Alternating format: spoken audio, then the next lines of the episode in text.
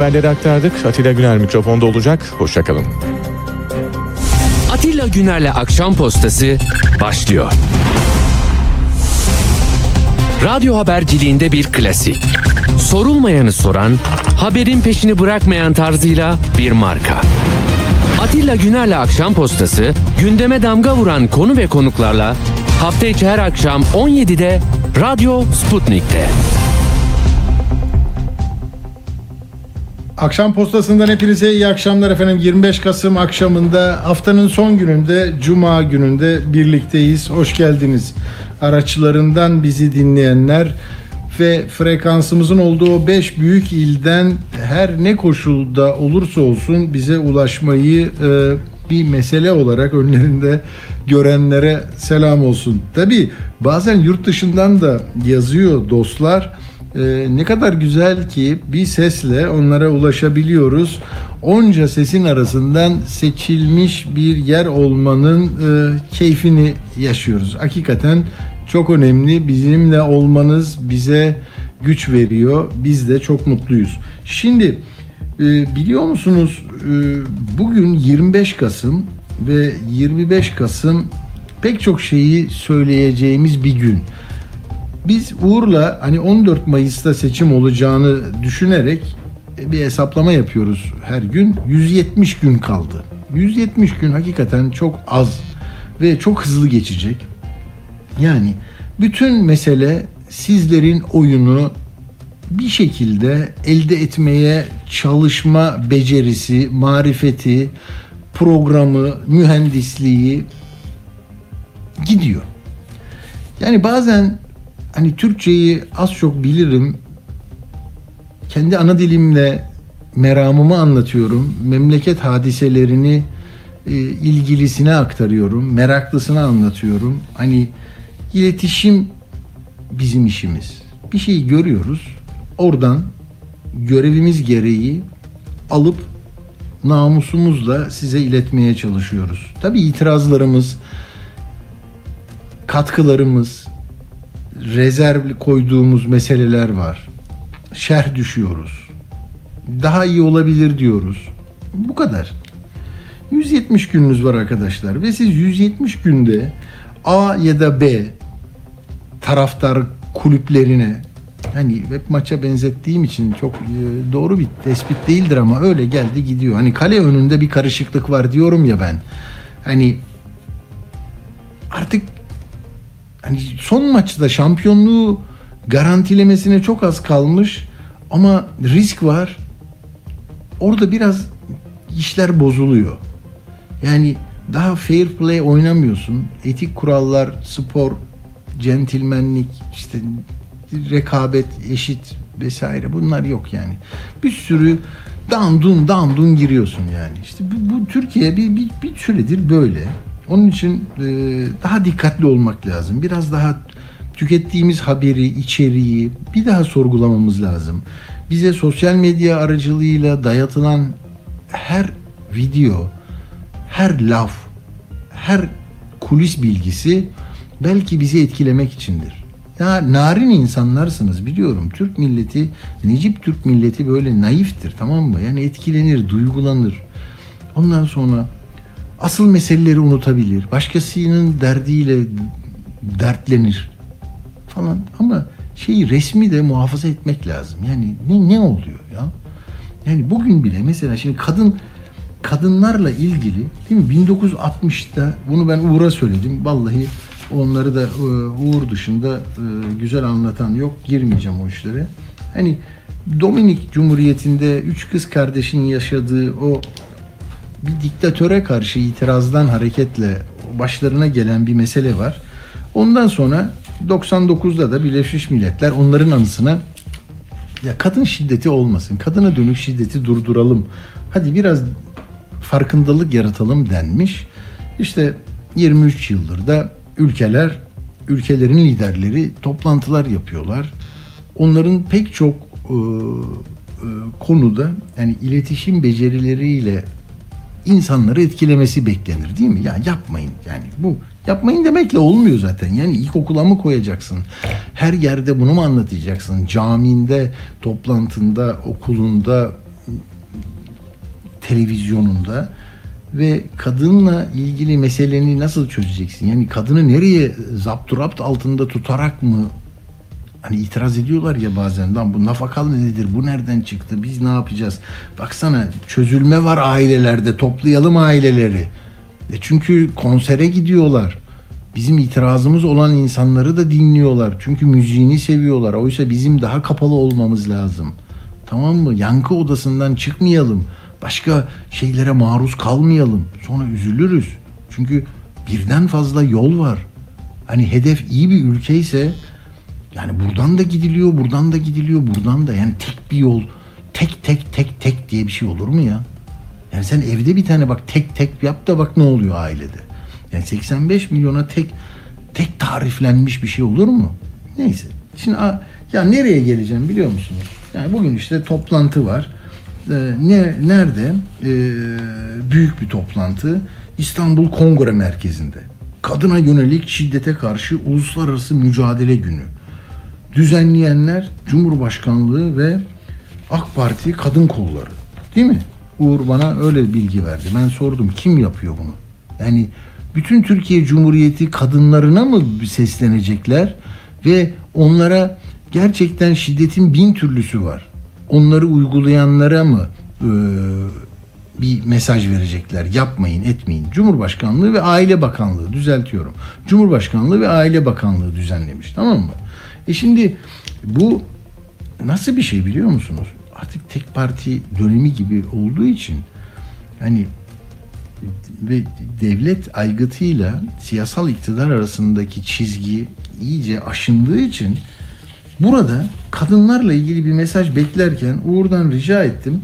Uğur ne kadar ne, ne nedir bu diye. Bak 18 dakika doğru mu? Evet 18 dakika konuşulmuş. Ee, Cumhurbaşkanı konuşuyor. Aynı zamanda Adalet ve Kalkınma Partisi Genel Başkanı olduğu için 8 dakika kadınlara yönelik adım attık. İşte telefona da çağırıyorsunuz. İyi değiliz ama idare ederiz. Çaba harcıyoruz. Mücadelemiz sürüyor diyor.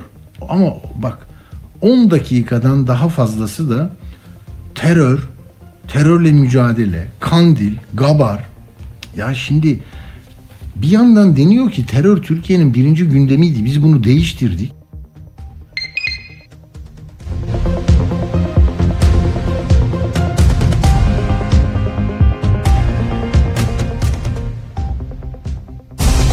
Radyo haberciliğinde bir klasik.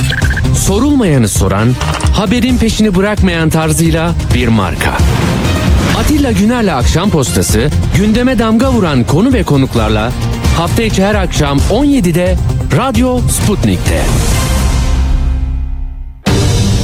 Yeni bir soluk diye çıktık yola. Akşam postasından hepinize iyi akşamlar efendim. İşimizi yaptık, sorduk, sorguladık. Evet.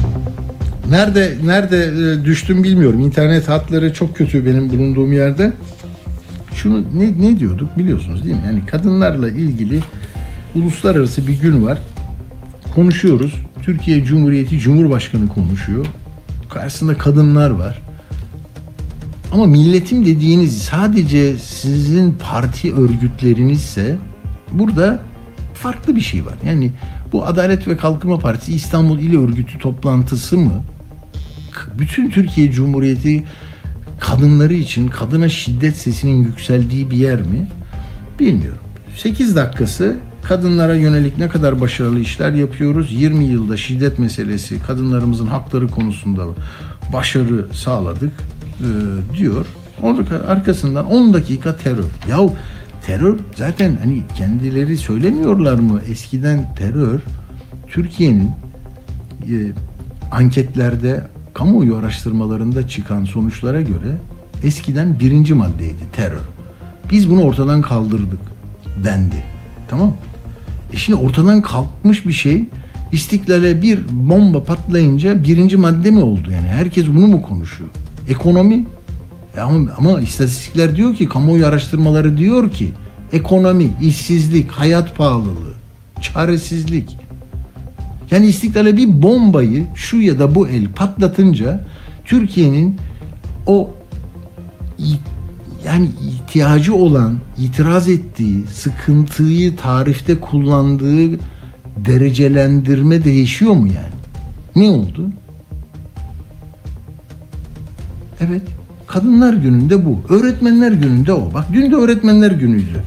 Dün dün de öğretmenler gününde dendi ki şu anda parte, parlamentomuzda bundan rahatsız olan biz harekat yapıyoruz. Şu anda parlamentomuzda bundan rahatsız olan maalesef ne üdüğü belirsiz birileri var. Bunlar rahatsızlar. Gabar'a da gideriz, Cudi'ye de gideriz, Tendürek. Ya zaten onlar senin nereye gidiyorsun? Yurt içi bir seyahat şirketiyle de başvursan gidersin. Ne ne olmuş? Hani hem yok diyorsun, hem kimse yok kalmadı. Ayakkabısının numarasını biliyorum. Bir çıksalar bilmem ne diyorsun. Hem de Türkiye'yi bu mesele üzerinde birinci mesele halinde mobilize ediyorsun. Niye? Seçime giderken bu mu lazım yani? Terör ve terörle mücadele. İHA'lar, SİHA'lar, uçaklar, vuruşlar, gelişler, hamaset, bayrak, vatan, tek vatan. Ya bunları herkes çok seviyor ve bunlarla bir meselesi yok. Asıl hanelerdeki sorunla ilgili bir şey konuşuyor insanlar. Yani soğan niye böyle, patates niye böyle? Peynir nereden 150 lira oldu? Tarımsal girdilerde yüzde 189 nedir? Tarımsal girdi enflasyonu yüzde 138 ne demek? Bunlar ne olacak? Yani neyse benim demek istediğim şu e, bugün de yine teröre geldik. Yani bu kendi içinde bir çelişki değil mi? Eskiden birinci madde terördü diyoruz, onu kaldırdık diyoruz ama her gün öğretmen gününde terör, kadınlar gününde terör, yani 23 Nisan'da terör ne ne olacak? Yani teröre karşı tek yürek, tek vücut olalım diye. E, enflasyonla ilgili o ilk üç, üç numaradaki gerçek sorunla karşı ne yapacağız? Bakkal kop kuracağız. Kooperatifler bakkalların bir bölümüne böyle iki tane tarçın koyacak, bir tane irmik koyacak, patates bilmem ne. He? O mu? Sonra da aa üç harfli marketler var. Onlara da bir bir ceza, bir ceza daha, bir ceza daha. Tamam. İşte fırsatçı terörü. Ya bu enflasyonu kim çıkardı? Bu grafikler ne anlatıyor? Nereden başladı, nereden döndü? Niye yukarı çıkıyor? Bunları bilmek durumunda değilsiniz. Çünkü sizin adınıza soru soracak benim mesleğimin erbabı arkadaşların sayısı azaldı. Onların uçağa binme imkanları yok. Onların meclis koridorlarında soru sormalarında sıkıntı var. Yani İçişleri Bakanı soru sorulduğunda çenesinin altından yakalayıp canım benim sen Sorosçu musun diyor. Yani Sorosçu diyor. İşte bak Kavala'yı Sorosçu diye orada tutuyor. Sen soru sordun diye Sorosçu oluyorsun. Soros kim? Soros'la bizim ne işimiz var? Kim bu? Neyi ne yapmış? Biz kendi ülkemizde kendimiz için bir şey söylediğimizde niye başka yerdeki bir yerle iz düşümü oraya düşüyor? Hani itirazı varsa adam bir şeyi yönetime talipse neden ona Sorosçu diyorsun? Hani soru soruyor Sorosçu diyorsun. Ona FETÖ'cü diyorsun. Bak Meral Akşener'in hala e, 2016'dan beri FETÖ'cü soruşturması varmış. Onu ne yapacaksın? Bilmiyorum. Neyse burada hızlıca şunu söylemek isterdim ki yani her şey tamamen seçimde sizlerin oyunuzu etkilemek üzere her her taraf bunu yapıyor. Diyor ki e, bu, bu örgütün parlamentomuzdaki uzantılarını görmezden gelemeyiz. Onların demokrasi adına söyleyeceği bir şey kalmadı. O, parlamentoya öyle veya böyle girip bak öyle ya da böyle girip ne demek ya 6 milyon oy almış adam.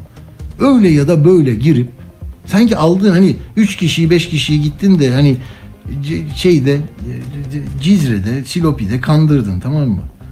Kol kola Kandil'de dağlarda dolaşanlar. Diyor ki gidip bak öyle ya böyle meclise girip sonra teröristlerle kol kola Kandil'de dağlarda dolaşanlar. Bu milletin oylarının temsilcisi olamaz. Yahu Kandil'e gitmesi için sen MİT başkanıyla oturuyor İmralı'da. O gitti. Oslo'da oturuyor.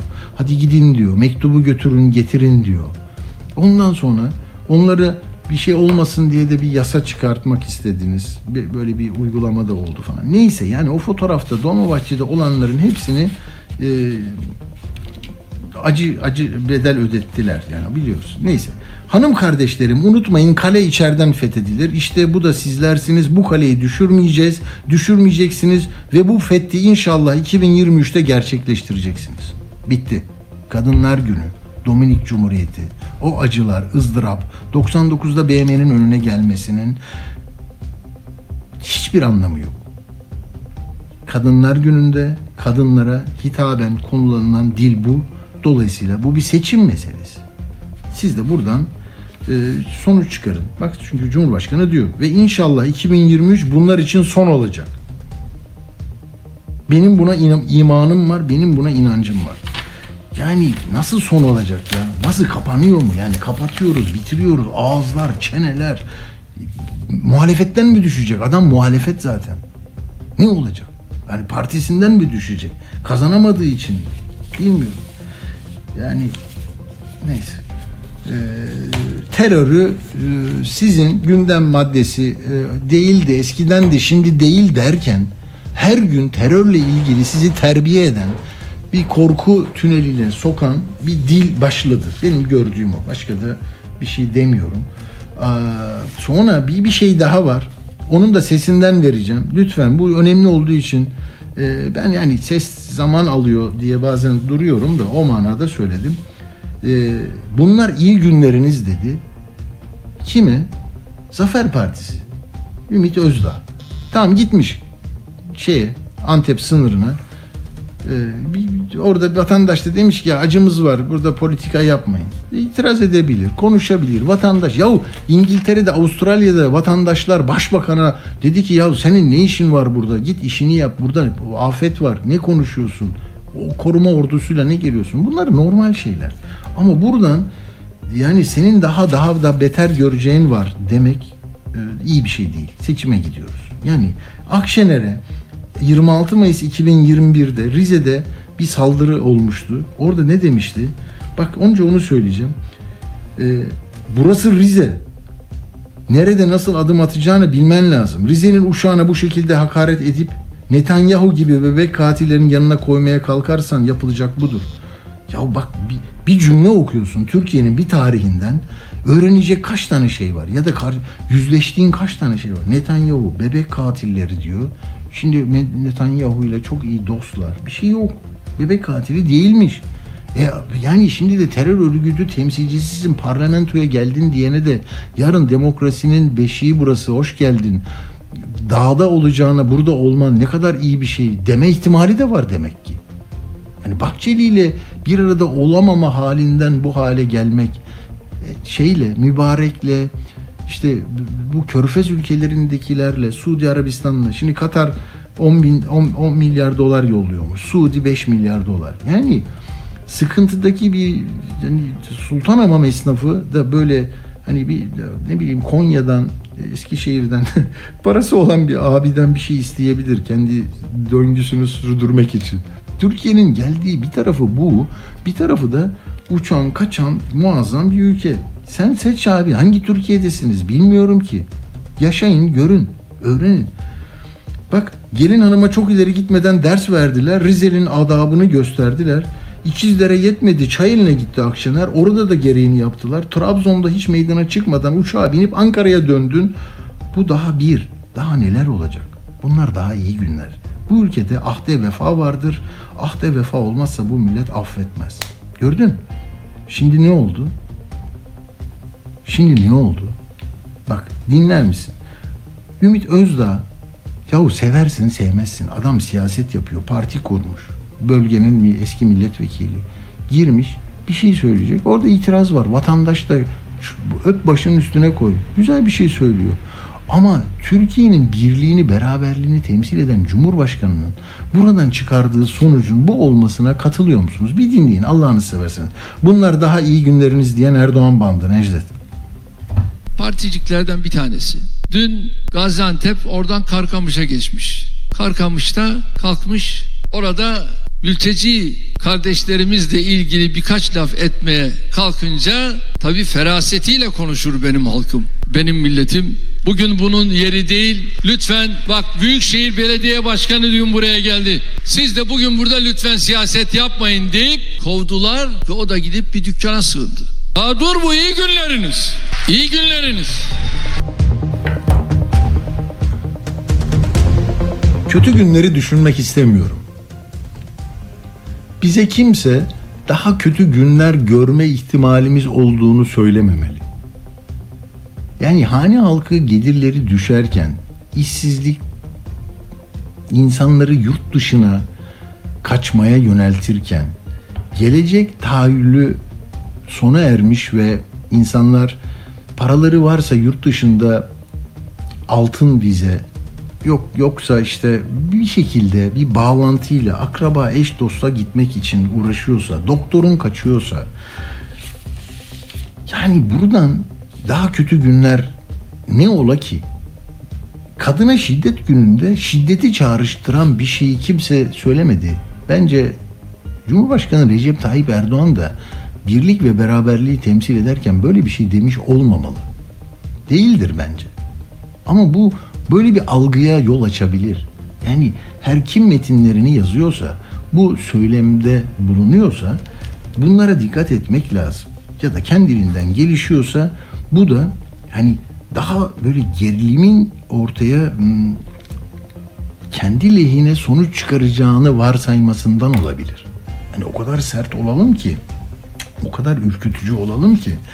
Hani Sedat Peker'in akıttığınız kanda boğulacaksınız lafı korku iklimini yaratmak için planlanmış ve uygulanmış bir şeyse bunun gibi başka şeyler de olabilir o zaman.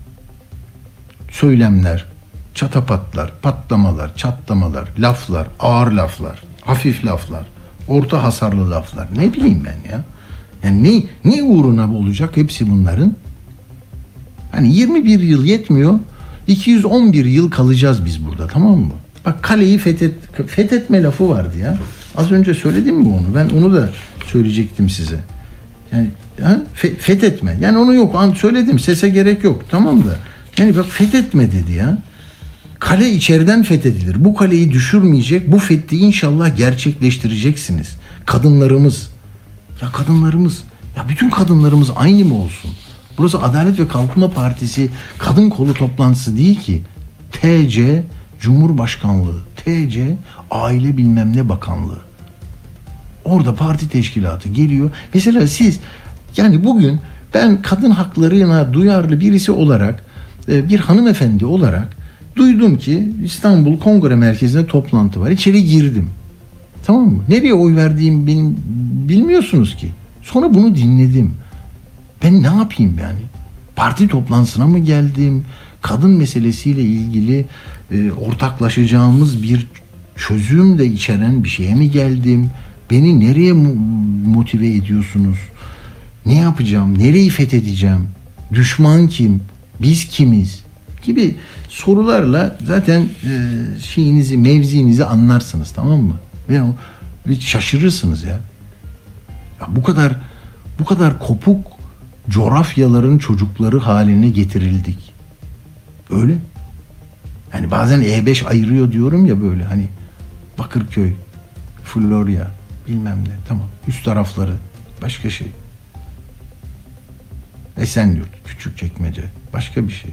Kanarya Mahallesi. Orada işte Uganda'dan gelenlerin güzellik yarışması var ona da yasaklıyorlar. Şimdi de işte bak bak İstanbul Valiliği demiş ki bundan böyle kardeşim istiklalde bir şey istemiyoruz. Tamam mı? Daralma bak daralma. Daralacaksınız. Neler yasak bundan sonra? Çünkü 13 Kasım'da bomba patladı. Cadde üzerinde işletmeler tarafından caddeye masa, sandalye, pano, seyyar koyma. Tamam zaten bu, bu zabıtanın işi. Stand kurulmaz, sergi açılamaz, seyyar satış yapılamaz, sosyal, kültürel, ticari etkinlikler düzenlenemez. Toplu ve bireysel sokak müzisyenliği bitti. Hani sokak müzisyenliğine şöyle ya da böyle kenardan köşeden bir şey yapıyorlardı tepki çıktı. Performans olmaz. Hanutçuluk yok. Hani komisyonla gel abi içeriye falan. Tamam zaten bu zabıtanın işi. Kesinlikle izin verilmeyecekmiş. Bu da böyle olsun. Tamam mı? Şimdi Ben buradan e, biraz siyasete girelim. İşte dedik ya seçime giriyoruz. Her şey karışık. E, muhafazakar seçmen peki bu olup bitenden nasıl etkileniyor? Ne oluyor? Yani konuşulandan dolayı ben karşıdayım sen yanımdasın meselesini bir kenara bırakın ya. Yani ben tamam şöyle düşünüyorum tamam Adalet ve Kalkınma Partisi'ne MHP'ye gönül vermiş vatandaşlarımız var. Yani bu ifadeler onları daha böyle e, tahkim ediyor tutumlarını, davranışlarını ve onları hiçbir şekilde buradan uzaklaşmasını engelliyor mu? Ee, ya da yani gidersen yanar mısın diyor. Nasıl bir gelecek e, var e, projede? Projeksiyonda ne var? Yani onu bilmiyorum. Şimdi tamamını okuduğum zaman, dinlediğim zaman Adalet ve Kalkınma Partisi liderinin aynı zamanda Cumhurbaşkanı yani hemen konuştuğunda geldiği yer terör, Yusufeli Barajı, ondan sonra otomobil. Bakın başka bir şey kalmıyor. Yani Türkiye'nin 100 yılı dediği zaman bir insanın mesela Atilla'nın hani ben Atilla'yım ya hani diyelim ki 60. yıl dönümümde yaşımın işte bu 2022 Atilla yılı olacak derken buna dönük nasıl bir çalışma yapmam lazım ya? Muazzam bir şey yapmam lazım. Ama hayır sadece laf olarak söylersem bu ikna edici olur mu? Ben neyi söylemiş oluyorum? Yani yani sadece benim beni e, destekleyeceklerin e, üzerinde bir rıza üretmem için bunu söylemiş olabilirim. Bu da öyle gibi geliyor bana. Peki bunu konuşmamız lazım. Ee, Şimdi de hattımızda Halil İbrahim Yeni Gün var. Ee, Ama akademisyen yurt dışından Virginia Üniversitesi'nden yanlış söylemeyeyim umarım. Halil İbrahim Bey merhaba hoş geldiniz.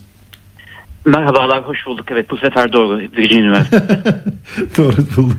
Peki şimdi biz e, hakikaten bu e, seçimlere çok az zaman kala e, iktidar kanadının da muhalefetin de söylediklerinden e, seçmen davranışları nasıl etkilenir? Biraz e, bunu e, anlamaya çalışıyoruz. E, işte aile dendi, aileyi koruyacağız dendi. Türkiye'nin e, e, bu terörle mücadelesi yeniden öne çıkarıldı.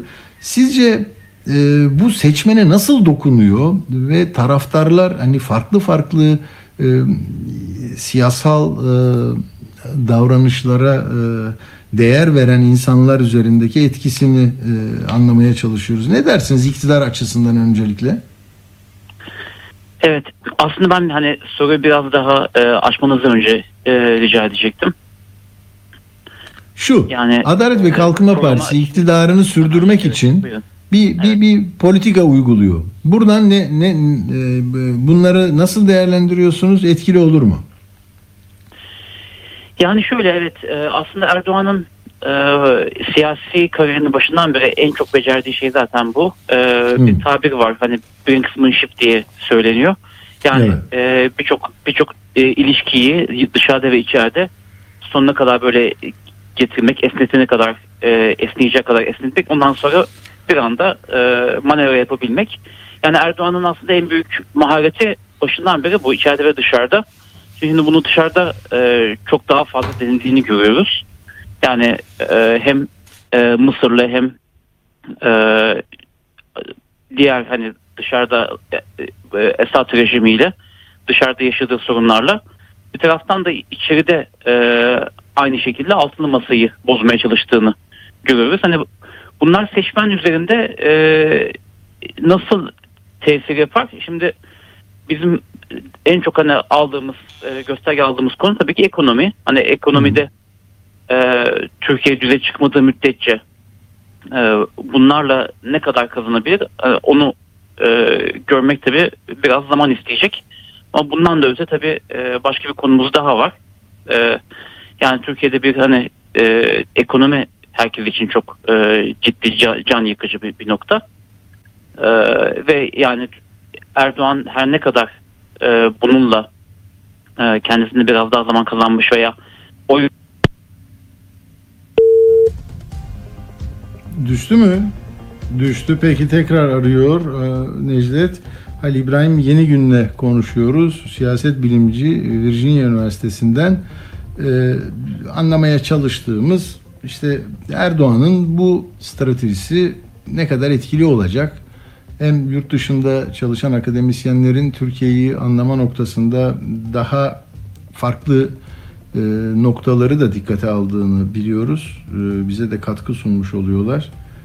Bakalım e, tekrar bağlandığında ne diyecek ama en son mesela paylaştığı e, sosyal medyada paylaştığı bir şeyleri okuyacağım size. Ee, mesela diyor ki 7 Haziran seçimlerinden itibaren AK Parti rejiminin tarihi büyük ve küçük çapta Reştak yangınları ile onlara karşılık olarak girişilen çoğu kanlı otor, otoriter, otoriterleşerek iktidarda kalma hamlelerinden ibaret. Böyle böyle yorumlar var. Evet Ali İbrahim Bey e, kesilmişti. Buyurun kaldığınız yerden devam edebilirsiniz. Evet, evet. e, sanırım hani Twitter'da yazdım o tweet'e değil. Evet onu okuyayım hani, o arada. e, evet, bir takım evet. e, kusura bakmayın e, bağlantım kesildi. Yani Erdoğan'ın e, bu tür hamleleri bizim zaten alışık olduğumuz şeyler. Hani bundan daha tabii büyük sorunumuz. Yani seçimlerin ne kadar e, özgür ve adil yapılabileceği. E, tabii bunu şey için söylemiyorum hani e, e, ya bir hizmetçi bir e, zihniyetle söylemiyorum bunu. Ha zaten hani e, seçimler adil olmayacak şeklinde evet hani biz seçimlerdeki sorunları zaten biliyoruz ama e, mühim olan şey burada hani her şeye rağmen kazanmak, her türlü engele rağmen kazanmak. Yani bu zaten Türkiye'de e, Türkiye'nin en büyük şansı. Yani halkının e, muhalefetinin her şeye rağmen e, demokratik mücadelesini ayakta tutabiliyor olması. Yani sivil toplumunun yok edilememiş olması. E, bu avantajlar üzerinden Türkiye kendisini tekrardan var edebilir demokratik olarak. Hani böyle bir avantajı var. Yani Erdoğan'ın hamleleri zaten gelecektir. Hani gelmekte. E, fakat yani bir hani e- ekonomiyi sonuçta toparlayamadığı müddetçe ki toparlayamıyor şu an. İkincisi e, dışarıdaki hamlelerinde e, istediği kadar başarı elde edemediği müddetçe yani şu an bir takım kendince başarıları var tabii ki. Yani bir hava harekatı başlattı. E, Birçok insan e, Türkiye'de olup biten hani o Taksim'deki e, vahşi saldırıya e, halen hani yeterince kafa yormasına rağmen yani bu nasıl oldu, kim yaptı bunu şeklinde sorular sormakta. Hani bu bile e, şu an için çok ciddi bir aslında değişim, çok ciddi bir adım. Çünkü zamanında hani bu tür şeyler olduğu zaman e, özellikle 7 Haziran e, Kasım seçimleri arasında hani e, kimsenin umurunda işte bunları kim yapıyor hani e, Ceylan Pınar e, kimin işi? Gerçi o zaman hani e, PKK'da ona sahip çıkmıştı e, onu sahiplenmişti ama yani o üstlenmişti affedersiniz Hı hı. saldırıyı. E, ama ama burada öyle bir şey olmadı. Hani burada o noktada bile e, gördüğümüz şey e, kamuoyunun hani Erdoğan'ın e, adımlarına çok daha e, eskisinden çok daha alışık olduğu, eskisinden çok daha acabalarla soru işaretleriyle cevap verdiği ve çok daha fazla sorguladığı. Hani böyle bir fark e, da, da var.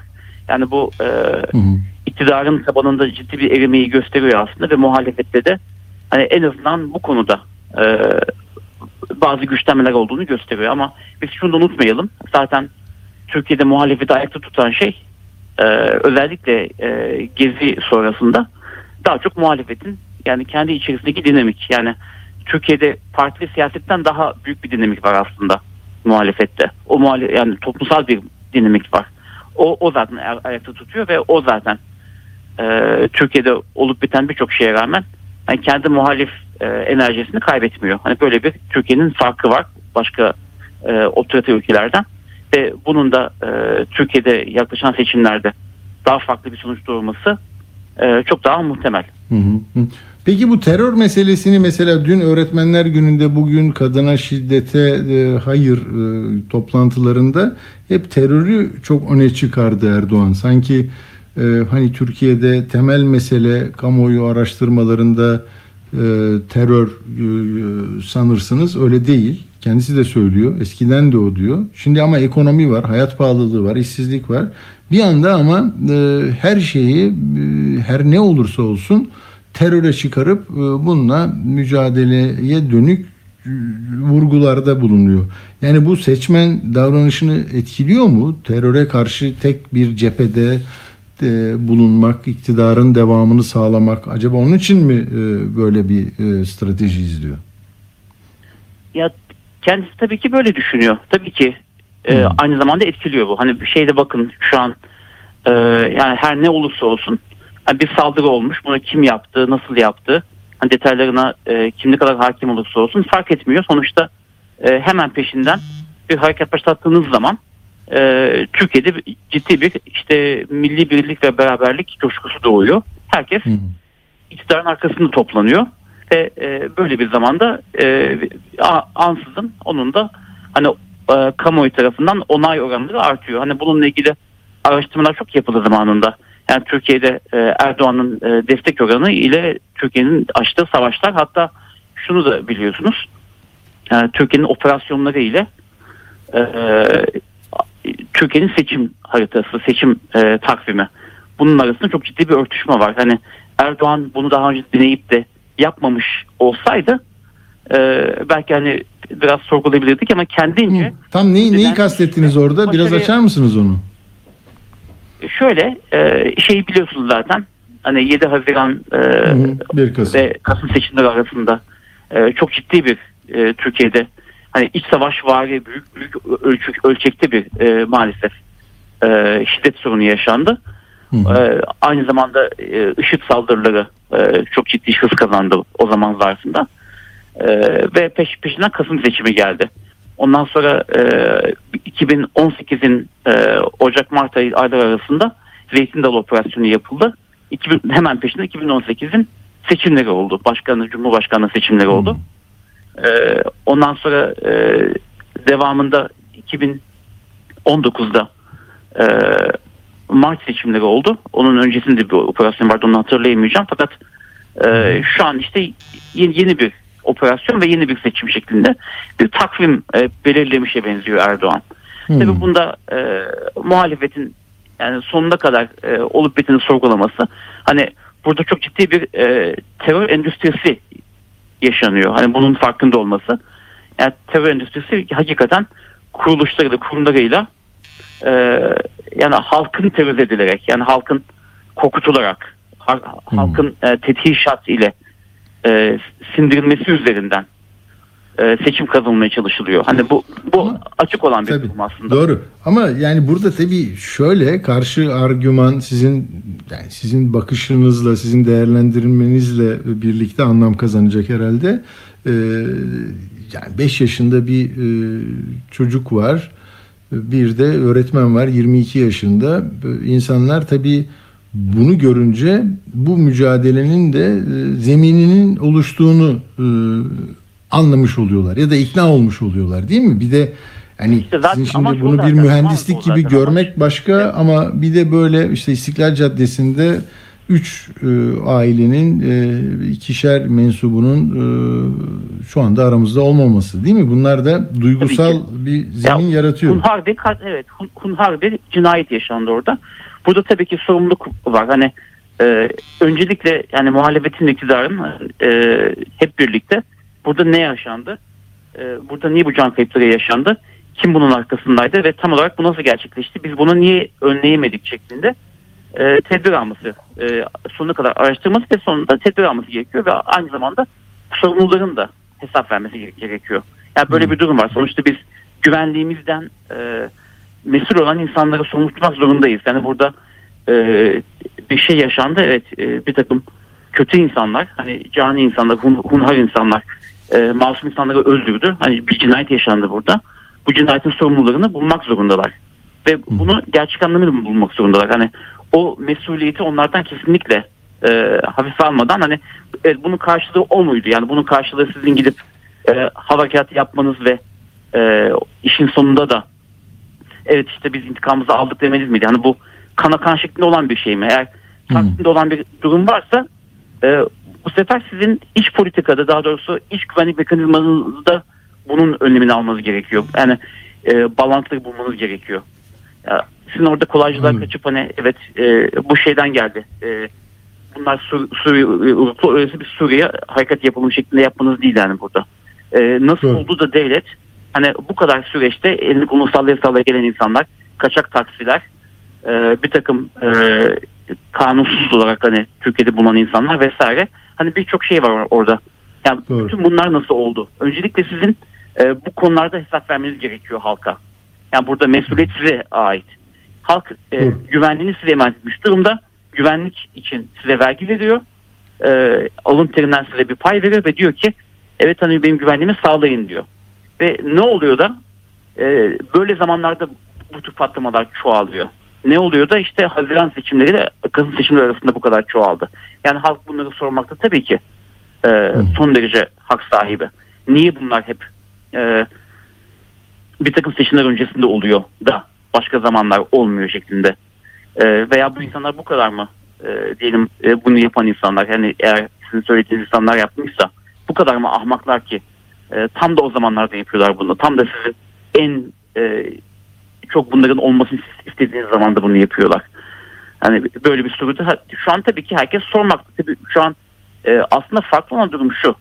E, daha önceki zamanlarda e, böyle e, katliamlar yaşandığı zaman e, çok fazla sorgulanmazdı. Yani her şeye rağmen hani herkes e, olaydan ziyade e, düşmanın peşine düşerdi. Burada insanlar biraz hani olayın da iç yüzünün ortaya çıkmasını çok daha fazla talep etmekteler. Ve e, bu konuda tü- iktidar güvensizlik yaşıyor. Hani eskiden hiç yaşamadığı kadar güvensizlik yaşıyor bu ola- olaya ilişkin. Bu bile aslında çok ciddi bir değişim e, öteki durumlara nazaran. Doğru. Peki son bir iki dakikamız var. Ee, seçime az bir zaman kala tabloyu yani hem muhalefet hem e, iktidar tarafını konuştuk gerçi. Muhalefetin tutumu konusunda bir iki dakikada özet bir şey söyleyebilir misiniz? Tabii.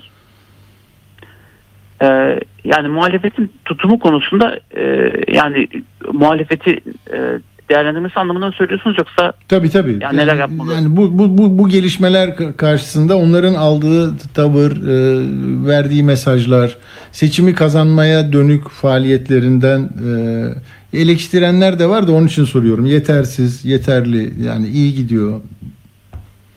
Ya şöyle muhalefet e, iyi kötü bir şekilde hani bir altılı masa e, kavramını ortaya koydu ve bunu iyi kötü götürdü. E, bu çok iyi bir adım Türkiye açısından. Yani muhalefetin e, bir- birlik içerisinde davranabiliyor olması çok iyi bir adım. E, ve bunun her şeye rağmen sürü- sürdürülmesi de çok iyi bir adım. E, yani bu tür durumlarda aslında yani e, Taksim'deki saldırı, e, daha sonra e, yaşanan harekat ve e, Orta Doğu'da şu an yaşanan bir takım rapproşman politikaları. Hani bunlarla ilgili muhalefetin e, biraz daha kendi içerisinde konsensusa varması aslında hı, biraz daha e, durumu iyi götürebilir. Hani söyleyebileceğim e, bu noktada böyle bir şey. Doğru. Yani muhalefet- 28'inde zaten toplantı var. Bakacağız. Evet. E, çok teşekkür ediyorum. e, evet. Pardon? Değil sadece. Yani her şeye sadece reaksiyon vermesi değil muhalefetin. Yani Değil iktidar yapıyor muhalefete reaksiyon verir şeklinde değil. Muhalefetin daha proaktif şekilde bu konuda Evet. Önceden. üretmesi gerekiyor. Doğru. Evet. Doğru. Peki e, Halil İbrahim Yeni Gün e, siyaset bilimci Amerika Birleşik Devletleri'nde Virginia Üniversitesi'nden bize katıldı, katkı sundu. Çok teşekkür ediyoruz kendisine. Sağ olun. Ben çok teşekkür ediyorum. İyi yayınlar. Sağ olun. Sağ olun. Evet, şimdi Türkiye'de enteresan bir konu bazen çok şey anlatıyor oluyor. Şu Giresun'da Meral Akşener'e çiçek veren öğretmen hakkında siyasi faaliyetten soruşturma açıldı. Şimdi bu hani gazete arşivlerinde bazen böyle online görüyorum e, iyi bir şey yapıyorlar. Hani eski gazetelerin e, birinci sayfalarını ilginç haberlerini e, si- sizlerin okumasını sağlayan yerler var. Hani orada görsen dersin ki yani işte o günün koşullarında yani ne yapmış? İşte yani tek parti döneminde diğer partili şeye, lidere bir, bir çiçek verdiği için bu başına gelebilir. 40 yıl önce oldu, 50 yıl önce oldu falan denebilir ama bu yeni olmuş. Tarih yeni yani, hakikaten yeni. Ee, ben de ikna olmak için, nasıl olduğunu anlamak için e, e, hocamıza bağlanacağız. Mustafa Dizdar. E, merhaba e, hocam, hoş geldiniz. Merhaba, hoş bulduk. Nasılsınız? Çok teşekkürler. Şimdi e, bu 20 Temmuz'da olmuş değil mi? Gi- Giresun ve ilçelerinde bir ziyaret var. Evet. Ee, siz de e, muhasebe öğretmenisiniz lisede. Ee, ne oluyor şimdi Temmuz tabii e, yani 7 7. ay biz şimdi 11. aydayız. 4 ayda nereye geldi? Biraz anlatır mısınız? Hakikaten başınıza böyle bir şey geldi mi? Ne oldu size? Ceza mı verildi? Şöyle söyleyeyim ben e, 2000 yılında göreve başladım. 2007 yılında da Pirazis Çok Programlı Lisesi'ydi o zaman ismi. Orada Tamam. tayinim çıkmıştı. Yaklaşık 15 yıldır aynı okulda görev yapıyorum. Biz bu görev esnasında okulda da bir sürü başarılara imza attık. İşte projeler yaptık, çocuklarımızı yurt dışına götürdük. Hı hı. e, idealizmle beraber çalışıyoruz. Şimdi Meral Akşener e, 20 Temmuz resmi tatil bizim yaz tatilimiz zaten. E. Bulancak ilçesine gelince ben Bulancak'ta yaşıyorum. O meydana geliyoruz zaten. Meydan da bizim herkesin kullanım hakkı olan bir yer ve yasal Evet. izinli bir miting. Yani siyasi parti başkanlarının yapabileceği. Tabii biz de oraya gelen e, siyasi parti başkanları görmek de istiyoruz. Yani çocukluğumuz da böyle geçti zaten.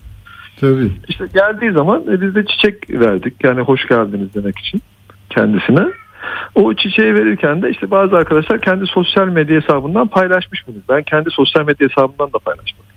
Hı. Bunu e, müfettiş geldi okulun açıldığı ilk gün ve kullandığı günde şu. Biz e, bugünü unutamayacaksın. Yani ben o zaman ceza verdiği gibi verecek gibi algılamadım da hani okulun açıldığı ilk gün Hmm. müfettiş geliyor. Tedirgin oluyorsunuz zaten. Kim demişti bunu? Okul müdürü mü demişti? Müfettiş yok. Müfettiş. Milli. Eğitim Müfettiş. Milli Eğitim Müfettiş. Okulun açıldığı ilk gün biz öğrencileri karşılayacağız. Hı hı. Sonra dedik işte senin sosyal medya sayfanda siyasi bir paylaşım var. Dedim benim sosyal medya sayfamda olamaz. Öyle bir sayfam yok yani. Benim sosyal medya sayfam e, Facebook kapalıydı zaten. Facebook'ta dedi bana. Kapalıydı. Dedi ki işte o zaman dedi baktı e, başka birinin işte arkadaşın ismini verdi. Ziya Bodur diye bir arkadaşın sayfasında dedi. Bunu dedi valilik dedi bulmuş dedi. İşte memurlar hakkında dedi araştırma yapıyor. Dedim ki bu dedim esnaf bu arkadaş. Valilik esnafların hepsini mi araştırıyor? Ee, ondan sonra oradaki paylaşımda işte video var.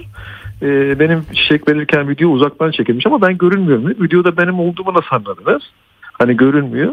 İşte orada başka fotoğraflar var. Mi- Miting alanında değil de dışarıda çekilmiş fotoğraflar var. Aynı paylaşım içerisinde. İşte buradan anladık falan. Hani yalan söyleyen bir insan da değiliz. Siz mitingdeyim Tabii. evet dedim. Miting, mitingdeydim ben dedim. Mitingdeydim deyince işte oradan e, müfettişin yorumuyla beraber bana kademe ilerleme cezası ve son kademede olduğum için maaş kesin. Maaş Hmm. kesin de 1 bölü 2. Brüt maaşın yarısı. Yani böyle bir ceza ilk defa gördüm ben. Hani 1 bölü 30 olur, 1 bölü 8 Evet. olur. Oradan da başka bir ile mi sü- sürüldü lafı Evet, doğru mu yani o? O da bitti. Güce ilçesi var. 70 kilometre uzakta. Hmm. Ve memurun hani e, tayini başka bir yere yapılırken aile bütünlüğü dikkate alınır. Bir de bu Evet. cezaların hani siyasi faaliyet olarak düşünülse bile sadece kademe ilerleme verilir. Resmiyette belli ne ceza verilecek. Görev yeri değişikliği okul içerisinde yapmış olduğunuz bir huzursuzluktan dolayı verilir. İşte Hmm. müdürle kavga edebilirsiniz, öğrenciyle tartışabilirsiniz, veliyle tartışabilirsiniz. Öyle bir cezanın karşılığı yok. Tabii biz buna itiraz ettik üzülerek söylüyorum şunu diyorlar ya. O zaman mahkemeye ver düzelt. Hani biz zaten mahkemeyle bunu zaten halledersin. Ya bunun sen veremeyeceğini biliyorsun. Ya özür dileyerek söylüyorum. İşi biraz AK Parti, İyi Parti çekişmesine falan sokuyorlar benim. Hmm. Ama siz mesela hayır başka iktidar partisinin bir mensubu gelseydi işte ona da bir çiçek Ama verseydiniz. soruyor, Müfettiş aynısını söyledim ben. Evet diyor konjüktür böyle diyor müfettiş. Öyle yapacaktın o zaman. Diğer tarafa verecektin. Ha, o- ha buraya değil yanlış yere çiçek verdin. diyor. Evet yanlış yere verdin. Oraya verdin. konjüktür böyle. Böyle bir şey olabilir mi ya? Bir devlet memuru söylüyor ve üzülerek söylüyorum. Bakın biz- bizim arkadaşlarımızın hepsi öğretmen. Yani milli eğitimde çalışanlar işte müdürler, müdür yardımcıları da öğretmen. Hepsi o maaşıyla beraber geçiniyorlar. Kredileri var çocuklarını okutuyorlar. Ve benim maaşımın yarısının kesilmesine gönülleri razı oluyor. Böyle bir ceza olmamasına rağmen. Bu da çok üzücü. Hani Peki sizin ya- yani aslında hakikaten siyaseten e, olabilir. Yani bir öğretmenin kitapta yazabilir, görüşlerini dile getirebilir. Orada her şeyini e, yani milli eğitimin e, yönergelerine göre bir hayat yaşamak gerekmez ki. Sizin de bir kişiliğiniz var, bir e, si- siyasi duruşunuz var. Öyle bir niyetiniz var mıydı? Yani Siyaset zaten suç değil. Bugün biz televizyonlarda görüyoruz. Biz hepimiz oy kullanıyoruz. değil mi? Hani memur siyasetçiyle görüşemez, siyaset yasak, Tabii. siyasi partiden içeri giremez. Sosyal ya- alanda yaşıyoruz. Memurun ticaret yapması da yasak. Alışveriş yapmayalım mı yani? Ya şimdi e, dükkanlara girdiğimiz zaman suç mu işlemiş olacağız? Yani biz şimdi siyasi parti mensubu olan insanlarla oturup çay içip sohbet edip görüşüp konuşamayacak mıyız? Tabii. Biz Şimdi birbirimize çiçek veremeyecek miyiz? O insanlarla hayır sen işte bir iktidar partisinden değilsin ben seninle kesinlikle konuşamam deyip kaçacak mıyım ben?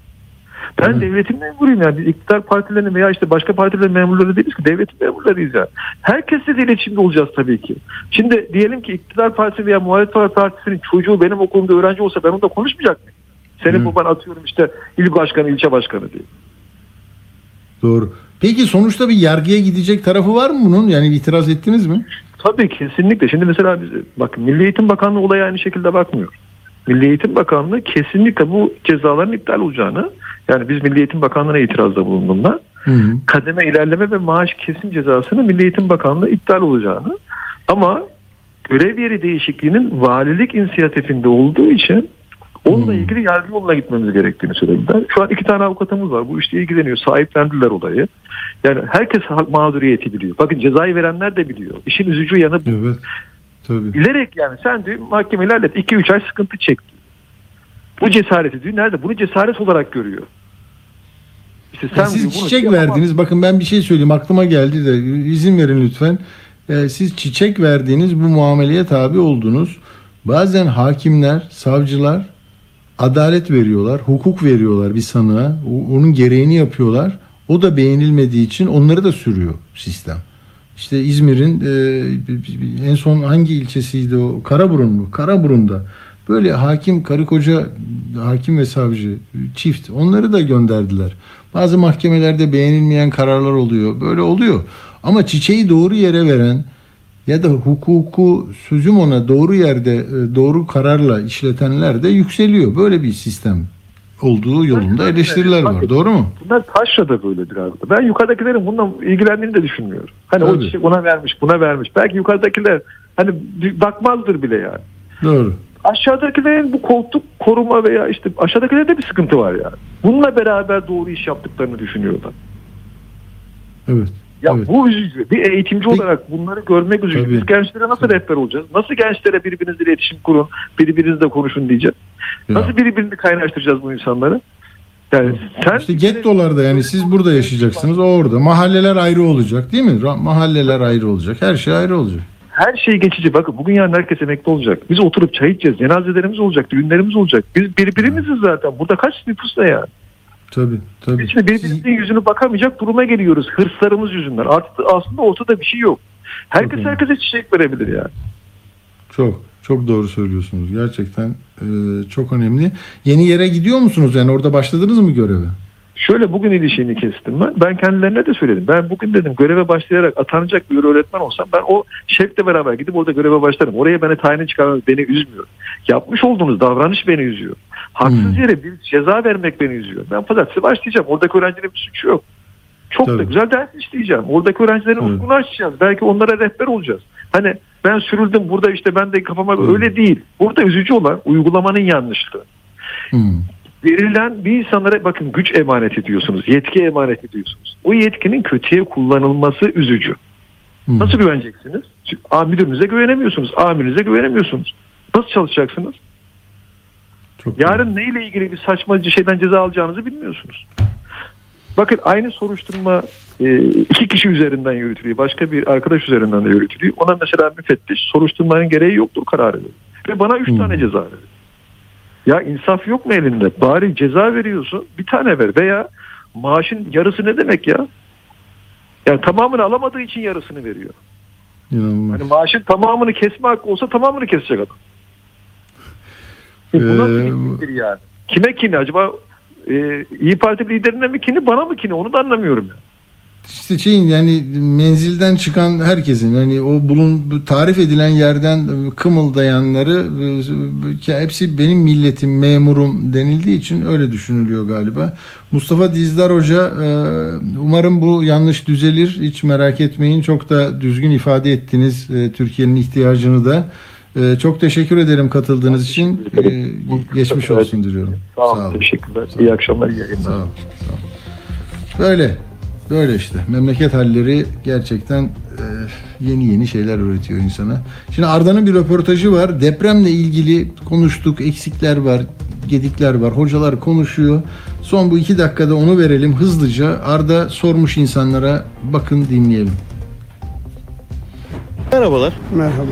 Önümüzdeki Marmara depremi eğer gerçekleşirse o depreme hazırlıklı mıyız? Valla pek hazırlıklı olmadığımızı düşünüyorum. Çünkü o deprem 99 depreminden sonra boş alanların tespit edildiği yerler yerleşime açıldı. Yani vatandaş evinden çıktığı zaman nereye gideceğini pek bilemeyecek yani. Boş alan bulmakta zorluk çekecek. Yani tehlikenin içinde kalacak bir yerde. Çünkü yıkılan binanın içinde olmuş, ha dışında olmuş. Üzerine de yıkılabilecek düşen parçalar üzerinde şey yapabilecek o bakımdan. Toplanma alanları var Toplanma mesela. Yani alanı yeterli değil yani işte. toplanma alanları diye geçiyor ama mesela baktığınız zaman AVM yapılan yerler var, bina yapılan yerler var. Depremden sonrasında çıktığınız zaman toplanma olarak dediğiniz bir yer var mı? Hemen hemen yok yani ne bileyim. Sadece yollar burada çok geniş. Yollarda kenarlarında şey yaparaktan şey yeri yok, toplanma yeri yok. 99 depreminden sonrasında alınan bir deprem vergisi var. Bu deprem vergisinin doğru kullanıldığına inanıyor musunuz? Onun neye kullanıldığı bile bilinmiyor yani. Sanıyorum ondan sonra deprem için hiçbir hazırlığı olmadı devletin. Bu hususta yani vatandaşın endişesi yerinde yani. Merhabalar. Merhaba. İstanbul'da deprem olduğunda binadan kurtulsak bile sonrasından oluşacak olan altyapı sorunlarıyla, yani suç sorunlarıyla nasıl uğraşacağız? Herkesten alınan bir deprem vergisi var. Tamam. Bu deprem vergisinin doğru kullanıldığına inanıyor musunuz? Türkiye'de Türkiye Cumhuriyeti vatandaşlarından alınan hiçbir vergi doğru kullanılmamıştır. Merhabalar. Merhaba. Son yaşadığımız Düzce depreminde siz de e, hissettiniz mi? Uyku uykudaydık. Hissettik. Hissedilmeyecek gibi değildi. Zıngır zıngır sallandı avizeler. Yattığımız yatakta korktuk. Peki beklenen de bir e, Marmara depremi var. Onu- Uzun zamandır söylenen artık e, kapımızı çalmaya yakın bir deprem olarak görünüyor. E, hazır mısınız depreme? Hazırız hazır. Hazır bekliyoruz yani. Arda soruyor, vatandaş anlatıyor. Şu anda Radyo Sputnik'tesiniz.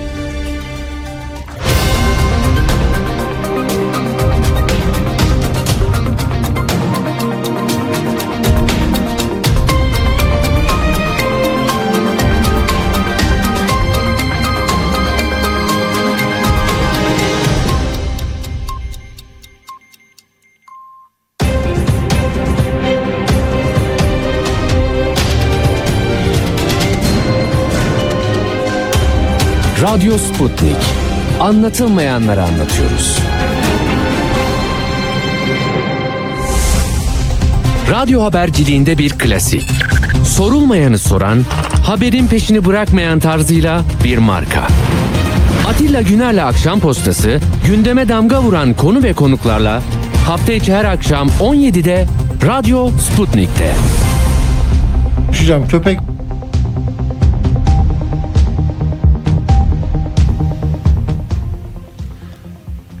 Evet efendim devam ediyoruz. Saat 18'i de geçti. Son 25 dakikada birkaç konu var. Ee, biraz çevre meselelerine, Akbelen'e gideceğiz. O bağlantı sağlanana kadar. Ben de Konya'daki vahşet. Oraya da zamanım yetmediği için bir canlı bağlantı sağlayamadık ama inanılır gibi değil.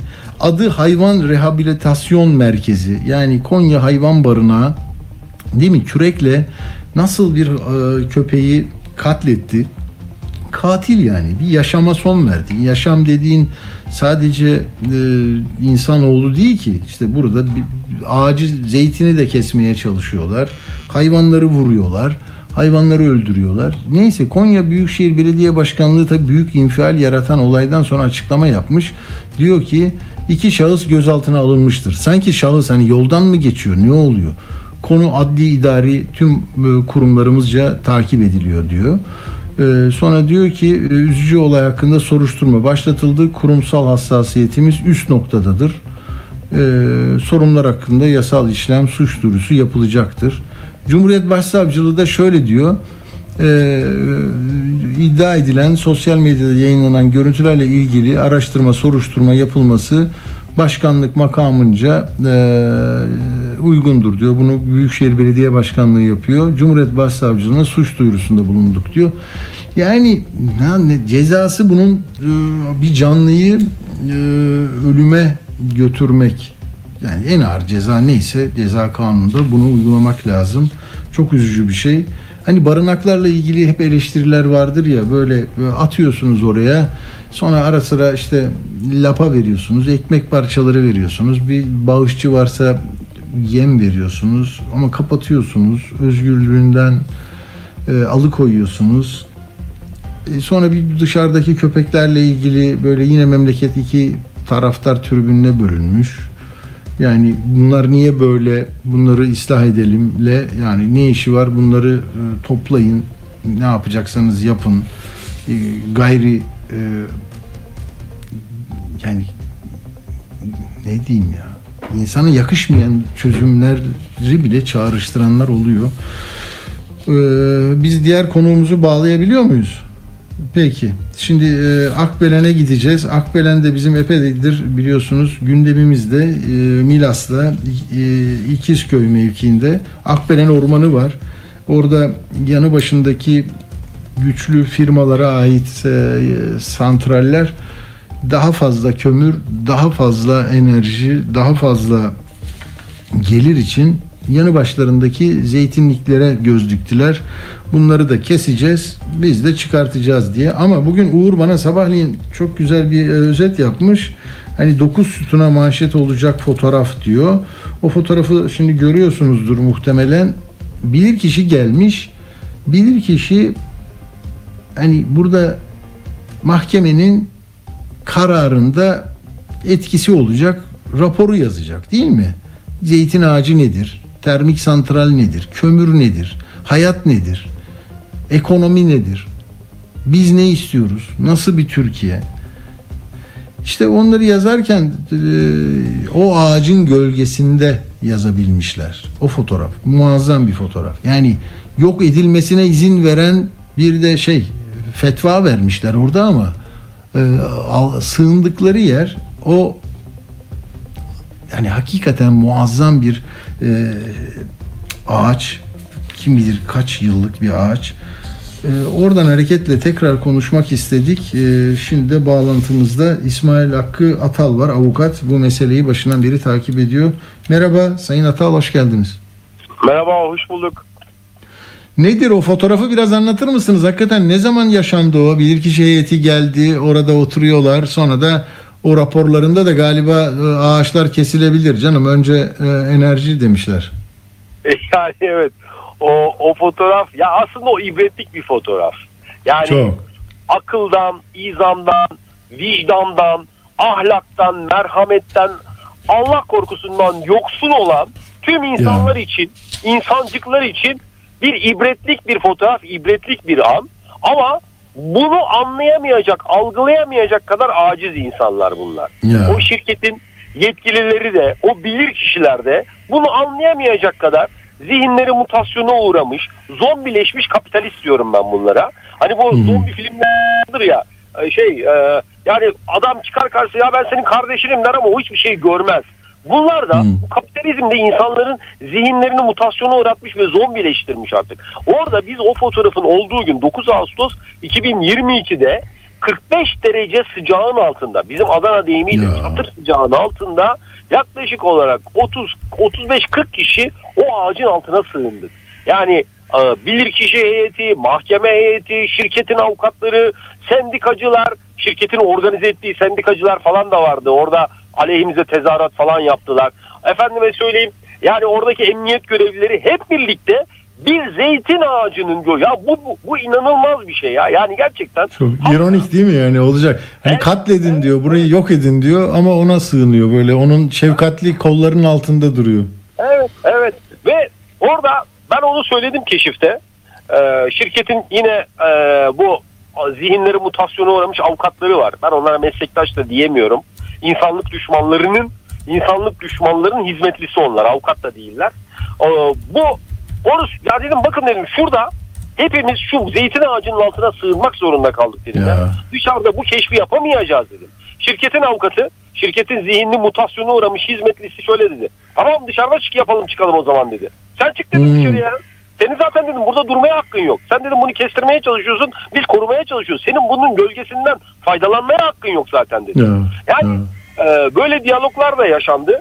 E, ama yani bunlar e, gerçekten Çok e, nasıl söyleyeyim e, hani sistem, doğa, yaradan e, kafamıza sopayı vuruyor ama bunlar zombi olduğu için anlamıyorlar kardeşim anlamıyorlar yani. Böyle- Üçüncü, üçüncü bilirkişi raporu değil mi bu İsmail Bey?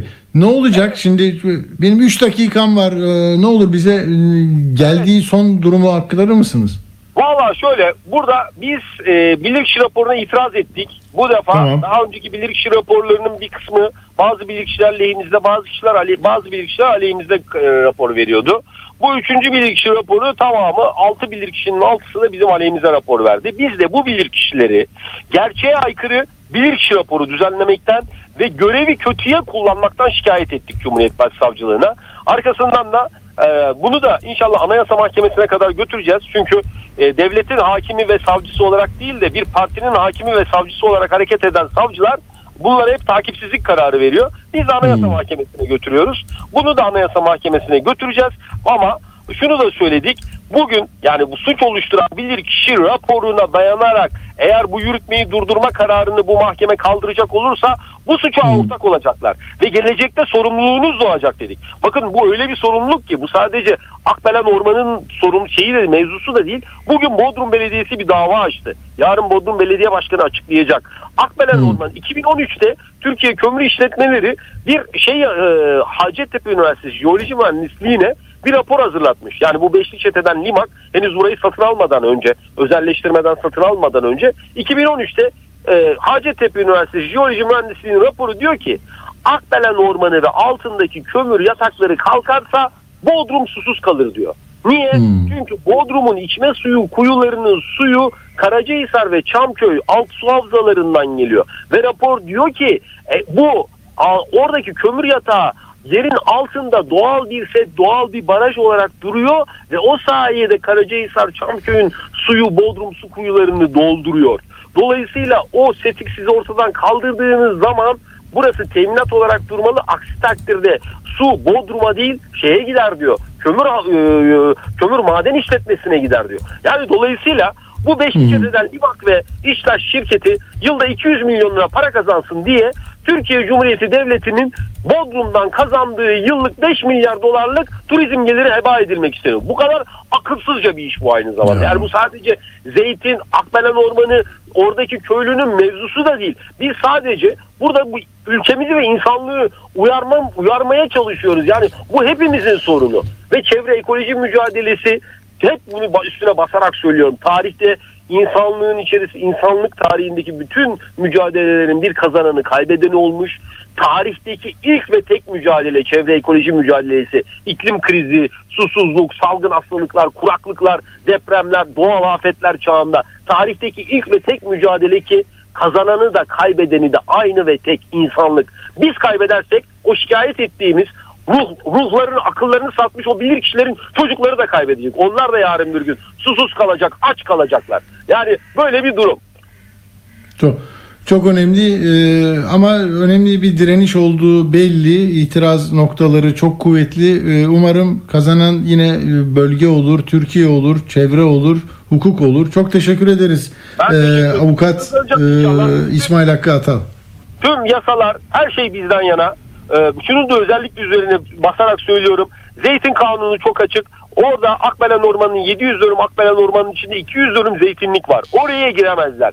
Giren suç işler, emri veren suç işler, herkes suç işler. Ayrıca anayasanın 10. maddesi de çok açıktır. Hiçbir zümreye, hiçbir sınıfa imtiyaz tanınamazlar. Beşli çeteden Limak'a da burada imtiyaz tanınamaz. Teşekkür ederim. Sağ olun. Çok teşekkürler. Hoşçakalın. İyi akşamlar diliyorum. İyi akşamlar. Evet buradan e, hareketle e, ama bizim bu fotoğrafı verdik mi? Bu zeytin fotoğrafını verdik mi? Verilmedi e, diyor bazı arkadaşlar. Var mıydı Necdet bizde bu fotoğraf? Ha? O fotoğraf önemliydi ya. Yani vermedik mi? Nasıl oldu anlamadım. Peki şimdi hemen İran meselesine giriyoruz. Küçücük bir ara verelim. Bir küçücük tanıtım. Hatta mı yoksa e, Arif Bey hatta mı? Yok yok tamam Arif Bey ile hemen devam edelim çünkü süremizi kısaltmayalım. Ee, efendim İran'daki meseleleri konuşuyoruz. İran'da hani epey bir zaman geçti.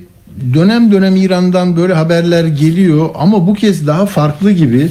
E, Arif Keski Arif Keskin de çok iyi takip ediyor. Onun konuşmalarını, anlatımlarını da izliyorum ben.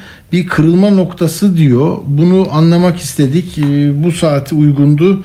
E, kendisiyle konuşmak istiyorum. Arif Bey hoş geldiniz. Hoş bulduk Atilla Bey. iyi yayınlar. Çok teşekkür ederim. O e, hakikaten uzmansınız. Hem e, İran'ı biliyorsunuz. Azerbaycan e, bölümünden e, orada yetişmişsiniz. Bakıyorum Tebriz'de okumuşsunuz. A- Ankara'da Mülkiye'de okumuşsunuz. E, hakimsiniz konuya. E, yazılarınızda hani kırılma noktası vur- vurgusu da çok e, kıymetli.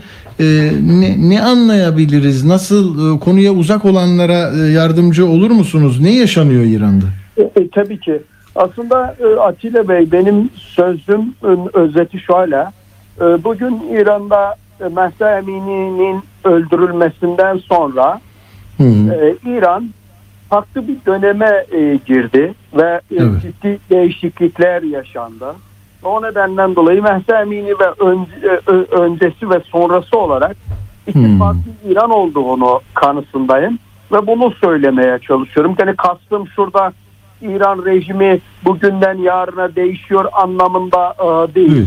Bu Evet. şeyle birlikte İran'da birçok şeyler değişti ve bu bir kırılmadır. Hmm. Bu kırılma politika, siyaset, kültür ve çok çeşitli alanda kendisini gösteriyor. Birkaç tane örnek vermem e, gerekiyorsa Tabii. Bakınız mesela e, İran'da e, tarihsel olarak baktığımız e, zaman ilk defa kadınların öncü e, olduğu bir kitlesel protesto ger- gerçekleşiyor. Bu ilktir.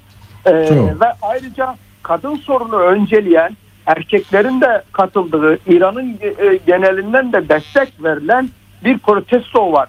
Bu da kültürel Çok. anlamda, değer anlamında, kadın erkek eşitliği ilişkisi bağlamında yenidir E, e, e, ve farklı bir dönüşümü de beraberinde getiriyor. Ayrıca biz bakıyoruz e, 1979'dan sonraki bütün protestolar genellikle iktidar içi bir e, kavgaydı. Yani reformcu, muhafazakar vesaire.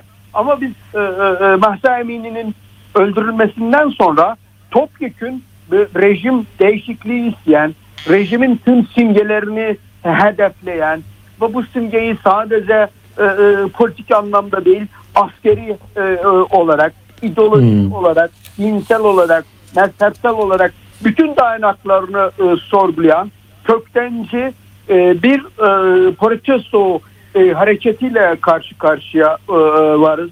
1979'dan sonra devrimi e, devrimden hemen sonra biz hiç İran'ın geneline yayılmış bir protesto hareketi görmüyorduk. Genellikle politik ideolojik ihtilaflar e, protestoları bölüyordu. Biz bugün o politik ideolojik ihtilafların askıya alındığını görüyoruz. Neredeyse bütün politik ve ihtilaflı güçler İran İslam Cumhuriyeti'nin değişmesi yönünde birleştikleri e, gözüküyor. Üniversiteler topyekün e, e, alana e, girmiş e, durumda. E, bakıyoruz ilk defa dünyada İran'daki protestolara yönelik bir toplumsal uzlaşı var. Yani ben devletleri kastetmiyorum. Toplulukları diyorum. İran'a yönelik imaj ciddi şekilde değişmiş durumda. Mahsa Emini'nin ölümünden sonra İran rejim olarak ahlaki meşruiyetini içeride de ciddi bir biçimde kaybetmiş durumda. Çünkü herkes şunu söylüyor. Neden öldürdün bu çocuk kızları? Bu Hmm. kızları neden öldürüyorsun? Bunların suçu ne? Bunlar e, isterse tesettürlü olabilir, isterse olmayabilir. Buna neden biz karışıyoruz e, diye toplumun genelinde bir infial var. Çok, çok. Arif Bey çok özür dilerim. Bir araya gireceğim. Çok e, önemsediğim bir değerlendirmenizi de okudum ben. Diyorsunuz ki e, bugünkü protestoların özü itibariyle onur mücadelesi olduğu söylenebilir diyorsunuz. Çünkü kendilerini herkesten üstün gören din adamları başkalarının nasıl yaşaması gerektiğine karar vermesi toplum açısından küçük düşürücü bir durum. Buna da itiraz çıkıyor değil mi? Bu çok çok e, sosyolojik bir e, yaklaşım yani. Yani Böyle mi görüyorsunuz? Yazının benim yazımın en o can alıcı yerini e, almışsınız. Teşekkür ediyorum. Bakınız Hı. çok doğru bir şey söylüyorsunuz. 1979'dan sonra kurulan yönetim özellikle de din adamlarının şöyle bir algısı var insanlarla ilgili. İnsan kusurlu bir varlıktır ve Ya. aklı da kusurludur. O nedenden dolayı insan doğru, yanlışı, iyi, kötüyü tek başına anlayamaz.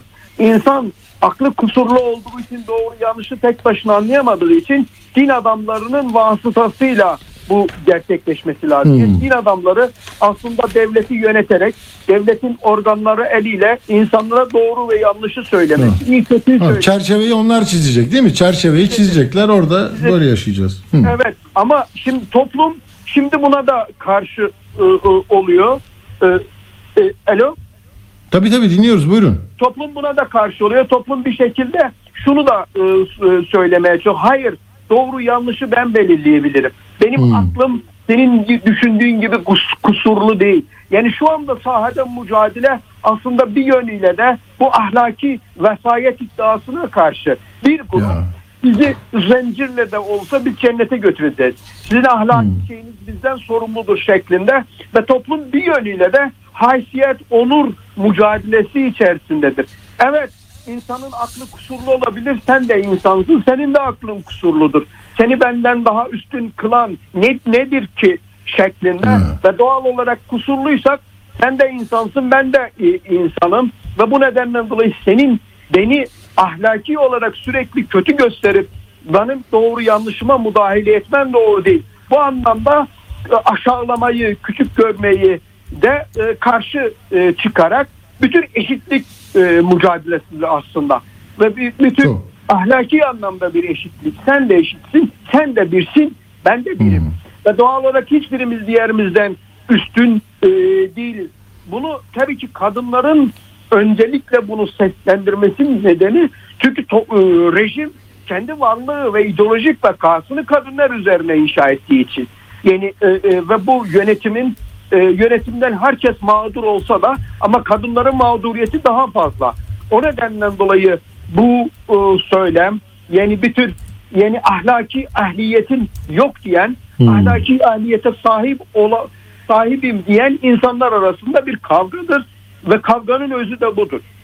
Peki dış dış dinamikler burada Arif Bey bir de ben bazen yorumcuları böyle takip etmeye çalışıyorum da hani içerideki bu e, gelişen olayı e, hani bir ara galiba Beyaz Saray'dan da böyle bir açıklama oldu işte değişecek orası gibi E, hani içeriği ve dışarıyı e, farklı görmek lazım değil mi? Belki tabii ki Amerika orada bir şeyler istiyor olabilir ama e, oradaki genç kızların e, yaptıkları çok daha e, önemli e, gibi geliyor bana. Bakınız Atilla Bey, İran de, devlet olarak sürekli bu dış mihrak şunu bunu suç, e, söylüyor. Ama biz bunu bir tarafa bırakalım. Bak gösteriler, Atilla Bey gösterilere ilk katılanlar, hatta bunun en doğru analizi gösterilere ilk öldürülenlere bakıyoruz. İlk öldürülenler Mahsa Emin'in 22 yaşı var. o Gösteride öldürülmedi. Ondan sonra öldürülenlerin Kahire ekserisi 17 yaşından azdı. Ya. Yani gösteriye ilk katılanlar, gösteriyi ilk başlatanlar aslında 18 yaş altında e, yoğunluk olarak oradaydı. Yani 16-20 yaşında gençler başlattı gösteriler. Protestonun şeyini bunlar başlattılar. Ve İran zaten kendisi de söyledi biz. Şu anda da görüyoruz en yoğun olarak nerede? Okullarda ve üniversitelerde. Bu bir. İşin ikinci ki bunların zaten dışarıyla herhangi bir e, dışarının herhangi ajanı olmaları olanaksız.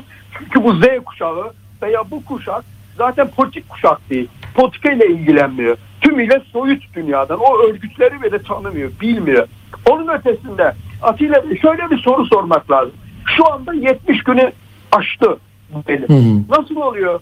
Dünyaya kapalı olan İran İslam Cumhuriyeti, bütün dünyaya kapalı olan İran İslam Cumhuriyeti yabancı devletler gelecek 70 gün sürecek bir gösteri düzenleyecek. Eğer bir devlet bunu söylüyorsa egemenliğini kaybetmiş demektir. Kontrolünü kaybetmiş demektir. Yani demek ki birileri ondan bağımsız olarak topluma öyle nüfuz etmiş ki 70 gün e, bunu sürdürebilecek bir protesto gerçekleştirebiliyor.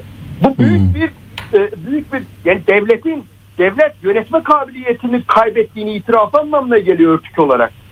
Yani şöyle düşünün benim evimde başka birisi gelmiş benden farklı olarak istediğini, insanı istediğini yapıyor. Bu ne demek oluyor? Bu doğru değil. Doğru değil çünkü İran İslam Cumhuriyeti oraya egemendir. Bunu yap, yaptırmaya izin vermez.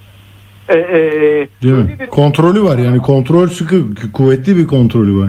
Evet sıkı bir kontrolü var ve kontrolü da istihbarat olarak şu olarak başarılıydı bugüne kadar. Bunu bunu e, şey devlet aygıtı olarak şiddet tekerlerinin şey aklında olarak başarılı bir o anlamda başarılıydı. Şöyle düşün 5 kişi bir araya gelip bir örgütlenmeye gittiği zaman e, bir, e, üç gün sonra hepsini içeriye atıyordu. İstihbaratı güçlüdür, her yeri biliyor. Dışarıdan gelenlerin gelenlerin yanına kendisi bir adam koyuyor. O bütün her şeyi şey yapıyor. Düşünün dışarıdan bir tane gazeteci geliyorsa e, yani onların bile hepsi kontrolünde. Bunlar nasıl bunu yapabilirler? Yani bu anlamda bu doğru değil. Bunun doğru olmadığını kendileri de biliyorlar. O gün mesela eski Cumhurbaşkanı Muhammed Hatemi bir e, konuşmasında şunu söyledi. Biz neden sürekli dışarıda arıyoruz? Eğer burada sorun varsa sorun iç kaynaklıdır. Sorun bizden kaynaklanıyor. Sorun senin e, senin ekonomik olarak başarısız olmandan kaynaklanıyor. Senin sürekli dünyayla kavga etmenden kaynaklanıyor. Senin sürekli vatandaşını hakir görmen, küçük görmenden kaynaklanıyor. Bunu söylüyor orada. Onlar kendileri de söylüyorlar. Yani bu çocuklar e, o gün mesela bir din adamı diyor ki tamam diyor ben de örtünmeye örtünmenin tarafındayım. Örtünmeye e, kabul ediyorum. Ama eğer İran toplumunun kahir ekseriyeti zorunlu öldürmeye karşıysa ne yapacağız? Hepsini öldürecek miyiz? Ya. Yani şimdi sorun şurada. Sorun e, sorun e, içerideki problemlerinden kaynaklı. O gün eski devrim muhafızları komutanı ko- devrim eski komutanı Yahya Sefevi, Rahim Sefevi ne demiş biliyor musunuz Atilla Bey? Demiş ki biz bunu bastırabiliriz ama bizim bastırmamız dönemseldir. E, bu kısa süre sonra yeniden gelir. Biz zaaflarımızı ortadan kaldırmalıyız. Ne demek? Yani kendileri de itiraf ediyorlar bir sürü sorun var. Bir sürü sorun varsa o vatandaşını öldürmek yerine dışarıya bağlamak yerine o sorunları çöz. Vatandaş hoşuna mı gidiyor kurşunların karşısına gel? Şu ana kadar 430'dan çok insan ölmüş orada. Yazık Şimdi ya, e, o, o insanlar ölmek için dünyaya gelmediler ki ve ölmek bir ajan nasıl ölümü seçer ki? Biri parayla nasıl ölüme gider ki? Çok Yani çok doğru. bunlar... Buyurun. Ee, Çok sağ olun. Ben bir, bir dakikam var. Son toparlarsınız çok e, faydalı oldu. Zaten görüşlerinizi de e, iletmiş olduk dinleyenlere. Son bağlayıcı hani nereye evrilir diye merak edebilir insanlar. Yani bunu bir gün unutacağız mı? Yeniden e, hakim e, yönetimin hakim e, gücü bunları bertaraf edecek ve yoluna devam edecek mi? Bu ne, nereye nereye gider? Ben, nereye Bey, ben şöyle diyorum. Şu an itibariyle tablo şudur. Tablonun özeti şudur. İran yönetim olarak bu protestoları bastıramıyor. Şu anda biz 70 güne geldik. Protestolarda İran İslam Cumhuriyeti devrebilecek bir güce hala erişmiş değiller. Doğal Tabii. olarak iki birbirini yenemeyen iki güçle Hmm. karşı karşıya. Ve bu 70 günde devam ediyor. Önümüzdeki süreç de devam edecek. E, zaman ama zamanın zaman protestocuların lehine işlediğini biz zaman içerisinde bakıp görüyoruz. Ama şu çok çok önemlidir. Ben rejim değişikliği onun ötesinde şudur. İran e, e, kadınlarla olan ilişki dahil her şeyde değişmiş durumda ve değişmeye devam ediyor. Bugün Tahran'da ve önemli kentlerde daha başörtüsü zorunluluğu ortadan kalkmış. Zaten insanlar pratikte daha onu uygulamıyorlar. Ve bunun daha derinleşerek devam edeceğini düşünmemiz gerekiyor. Anladım. Peki e, Arif Keskin zaman ayırdınız bize. Çok teşekkür ediyorum katkınız için. Sağ olun. Ben teşekkür ediyorum Atilla Bey. Var olun. Sağ olun. Sağ olun. Sağ olun. Evet belki bu e, şarkıcı e, Şervin Hacipur Baraye yani için galiba çevirisi öyleydi. Onun bir şarkısından bir bir bir, bir bukle vermek istiyorum size. E, e, yani anlattığı şu e, niçin e, buradayız deyince hani tutuklu entelektüeller için, Afgan çocuklar için bütün bu sebeplerden dolayı ikisi aynı değil. Boş sloganlar yüzünden, ucuza inşa edilen çöken evler yüzünden, huzur için, özgürlük için diyor. Sokaktaki bu fotoğrafı öyle yorumluyor. Onunla biraz dinleyelim. Size iyi bir hafta sonu diliyorum. Sizi çok seviyorum. Pazartesi görüşmek üzere. Hoşçakalın efendim. Atilla Güner'le Akşam Postası sona erdi. برای توی کوچه رخصیدن برای ترسیدن به وقت بوسیدن برای خواهرم خواهرت خواهرامون برای تغییر مغزها که پوسیدن.